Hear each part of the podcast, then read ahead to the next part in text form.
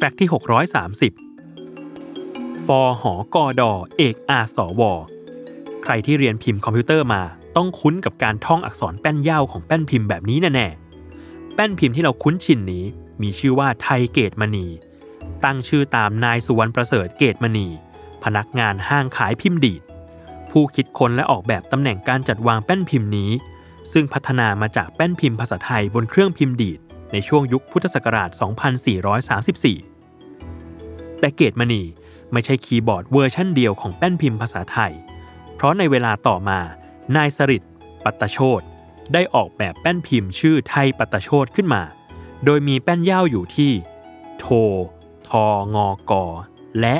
อานอเอไอปรับปรุงจากไทยเกษมณีที่มีผลวิจัยว่าขาดสมดุลของมือขวาและซ้าย เพราะใช้มือขวาพิมพ์มากกว่า อีกทั้งยังมีคำที่ใช้นิ้วเดียวกันพิมพ์ติดต่อกัน หรือต้องกดปุ่ม Shift เพื่อพิมพ์คำมากกว่าทำให้กล้ามเนื้อมือและนิ้วล้าได้ ว่ากันว่าแป้นพิมพ์ไทยปัตตโชตพิมพ์ได้เร็วกว่าไทยเกตมณีขึ้น 25.8%เลยทีเดียว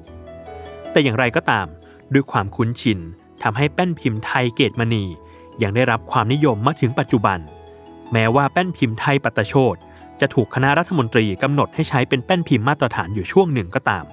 แป้นพิมพ์ไทยปัตตะโชติเลยเหลือเพียงเป็นแป้นพิมพ์ที่เลือกใช้ได้ในคอมพิวเตอร์ ใน setting ค่าคีย์บอร์ดของคุณเท่านั้น เร็วๆนี้มีข่าวว่ามีผู้ประดิษฐ์แป้นพิมพ์ภาษาไทยแบบใหม่ขึ้นมา ในชื่อว่าแป้นพิมพ์มนูญชัย ที่นำข้อมูลจาก Big Data เรื่องการพิมพ์ภาษาไทย และข้อมูลคำภาษาไทยที่แจกแจงคำไทย 5,000คำแรกที่ใช้บ่อยที่สุด มาเป็นคีย์บอร์ดใหม่ ที่สมดุลระหว่างมือขวาและซ้ายได้ดีนำพยัญชนะที่ใช้งานน้อยไปอยู่แถวบนๆและใช้เลขอาราบิกเป็นค่าเริ่มต้น โดยไม่ต้องเปลี่ยนภาษามาพิมพ์เลขอาราบิก ใครสนใจลองใช้คีย์บอร์ดมนูนชัย สามารถไปอ่านเรื่องราวและทดลองพิมพ์ได้ที่เว็บมนูนชัย m a n o o n c h a i com